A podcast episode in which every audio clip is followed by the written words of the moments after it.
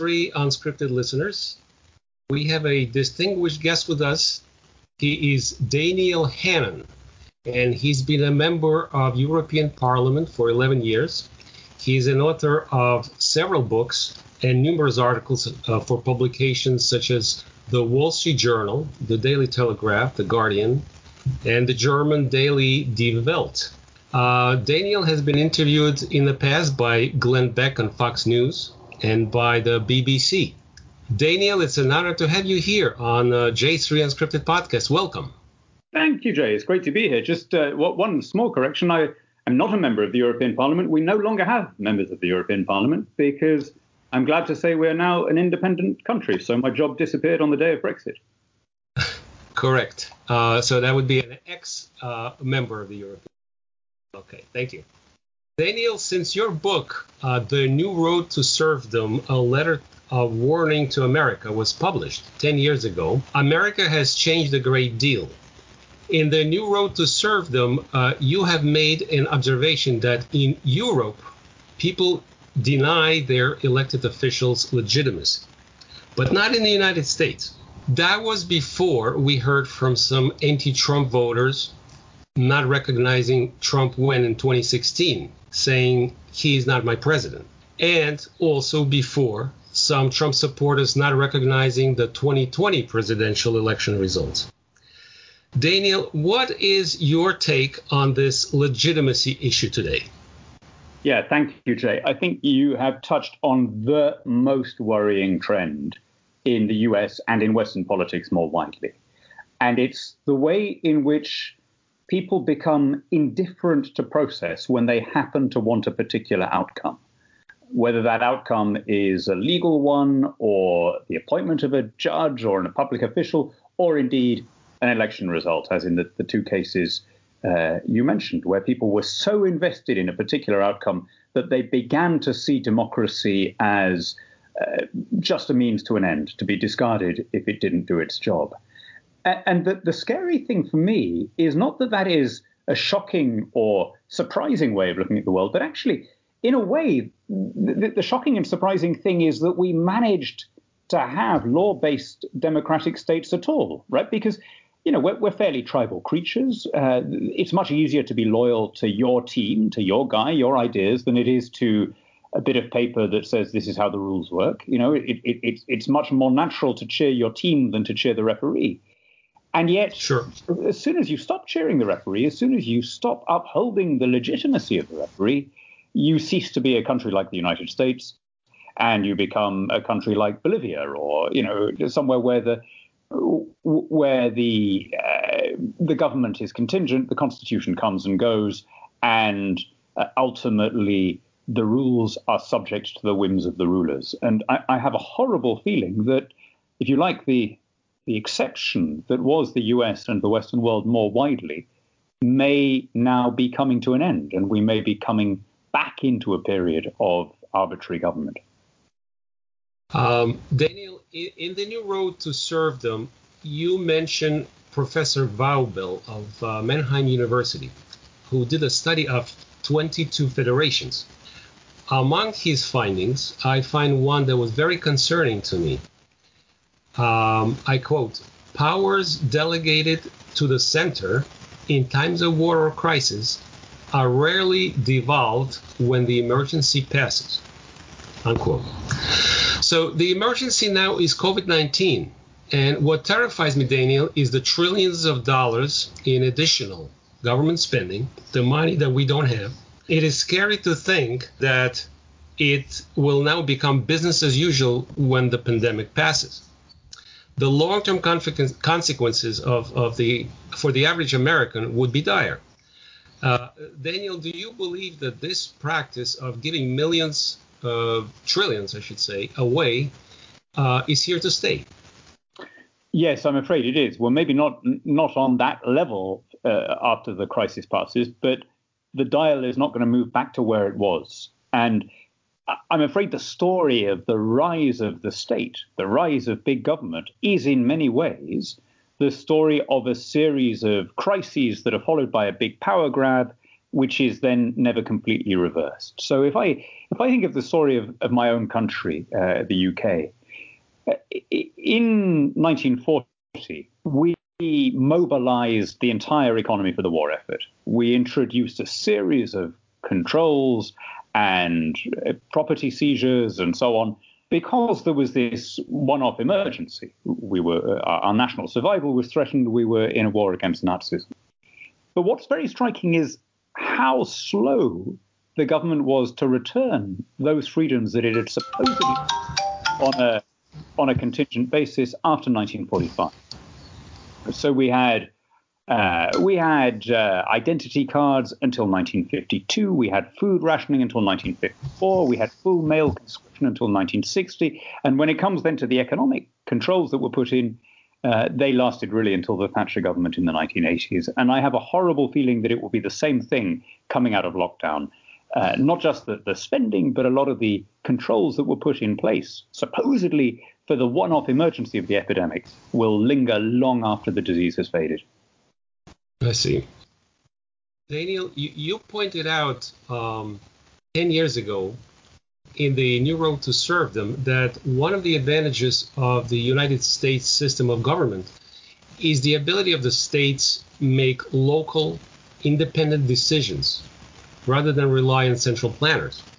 What works in one location may or may not work in another. Also, the states can learn from one another if the measures succeeded or failed and adopt the best practices. Today, I'm happy to witness a great example of how this system functions with COVID. In the US, it is not the federal government, but each state that decides whether to restrict business activity and travel. There are few states that are mostly farms and people live far from, from each other so they had no restrictions, and it worked for them. Also, the state of Texas recently declared that it was not necessary to wear a mask anymore. After that, the number of new COVID cases and hospitalizations kept going down. Now, Daniel, I understand that European Union countries also make their own decisions on, on COVID measures. Am I completely or only partially correct on that? Yeah, I mean, it's, it's, it's, it's telling, though, isn't it, that we are talking about European Union countries as if they were states of the US. In other words, as though they were already kind of subordinate entities within a, a larger nation. Um, yes, they, uh, you know, Portugal or Poland can make its own decisions in the way that Delaware or Missouri can. Um, uh, so, but what worries me more in, in a way, Jay, is that the, the shift in power away from the 50 states within the US, which has been a feature of, American history, at least since the, uh, the 20th century, arguably since the Civil War, is never reversed. You know, you get you get activist federal governments that centralize, and then you have supposedly conservative governments that supposedly uh, stand for the Constitution, and they just leave it alone. They never really reverse it. And I think that was certainly true of the of the last Trump administration. There was, there was no uh, return of power back from DC to the, the 50 states. Uh, and so I'm afraid that, that this this power that we both admire, the ability to, to trial new ideas and pilot new schemes and uh, learn from best practice in your neighbors, is becoming less and less valuable because uh, the country increasingly demands uh, and the government increasingly imposes uniform policies on social issues, on economic issues, even on taxation issues. Indeed, uh, Biden now wants uh, not just a harmonization of taxation across the 50 states, but a, harmonization of taxation across the whole world. You know, he wants to have, uh, uh he and Janet Yellen want to have a, a uniform rate of corporation tax for the whole world. I mean, this is this is kind of cartel behavior because it prevents the competitiveness that acts as the biggest constraint on big government. Yes, I agree.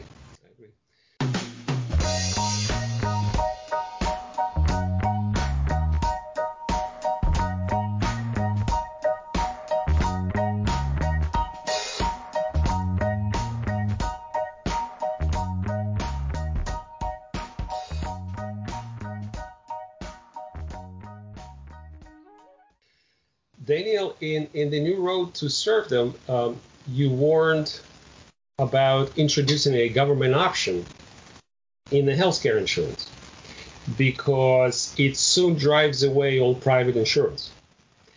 And Canadian healthcare is an example of that. Uh, you cited.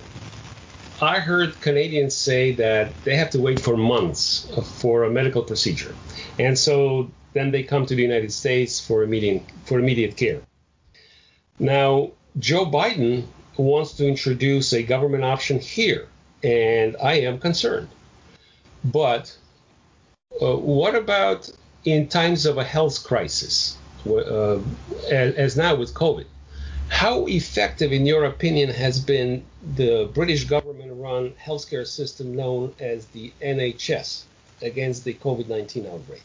That's a very good question. So the the British healthcare system was plainly considered to be more vulnerable at the start, and it was slower to adapt, and it was particularly bad at testing. Uh, the reason that we had a stricter, more severe lockdown than most of our neighbours is because we had less uh, faith in the capacity of our system to be able to handle uh, a surge in cases. Uh, we had a very, very bad start to the pandemic. Uh, we were bad at procurement, we were bad at testing, and it showed up in, in our, sadly, in our, our higher rates of infection and fatalities.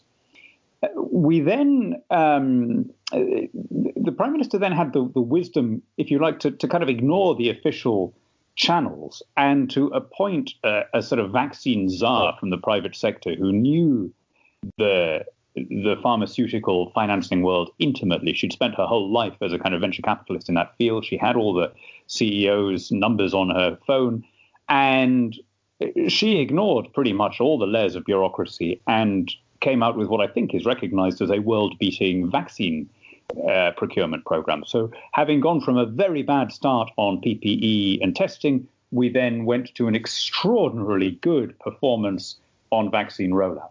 And here, to be fair, the National Health Service, if you like, it was doing the one thing that it really is good at, which is to run a completely centralized government system where everyone is is just called in and given a, a, a vaccine. Uh, we've we've found something where it, it, genuinely has an edge over other systems because uh, when the when the role uh, uh, of the system is simply to get as many uh, vaccines into as many arms in as short a time as possible, uh, you don't need particularly flexibility or choice. You you just need a, a good database, and uh, it, it, if you like, the wartime uh, structure in our healthcare system that was set up in the 1940s turned out to be very well suited to this.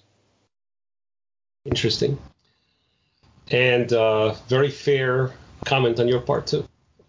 Well, I, I, always want to give credit where it's due. I mean, I don't think we have a particularly successful healthcare system, right? And I think if you measure uh, like with like, how likely are you to survive cancer or stroke or heart disease?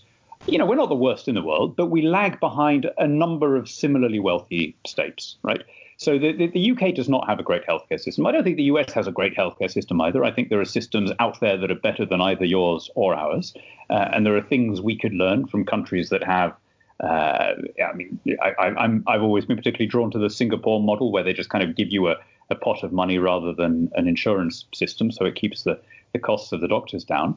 But uh, in every system, you have good and bad people. And to be fair, in pretty much every system, the good people are more numerous than the bad people, right? The kind of person who becomes a physician or a nurse generally is driven by by wanting to help. They're people, people, uh, and uh, whether they work in a, in a system that gives full reign to their talents or whether they work in a slightly inefficient system, you know, what, what we're always struck by is how cheerful they are, uh, and so it's important that when we criticize the structure of a healthcare system, it should be clear that we're not criticizing the clinicians who work in it. Certainly. Uh, Daniel, what we are seeing in the United States today is a threat to our freedom of speech in the form of, of canceling on social networking applications. Employees are afraid to say something politically incorrect that would get them fired college students afraid to say something politically incorrect in their class that would lower the grade. We are seeing uh, disrespect to our founders and destruction of their statues. Um, and I'd like to quote from the final paragraph of your book, Mr. Hannan, of 10 years ago, The New Road to Serfdom, a letter of warning to America. And I quote Honor the genius of your founders, respect the most sublime constitution devised by human intelligence. Keep faith with the design that made you independent preserve the freedom of the nation to which, by good fortune and God's grace, you are privileged to belong. Unquote. Daniel, after 10 years of writing these sentences, they're more, they're even more meaningful today. And I want to thank you for the book, Daniel. Thank you very much, Jay. Just, just before we finish, I, I, I, let me just say, I think sure. the the issue that you raised just there of cancel culture is worse than either of us could have imagined 10 years ago. And, and by cancel culture, I don't mean people being disinvited to speak on campus or whatever. That's fine. Or even people not being allowed accounts on social media. That, that's up to the company. I mean pressure being put on the employers or on a third party to take action that is harmful to someone because of an opinion that they hold that is unrelated to the job that they do. So, academics being fired, or, or as you said, students being scared to express an opinion in case they're uh, graded badly. Uh, that is absolutely antithetical to a free society.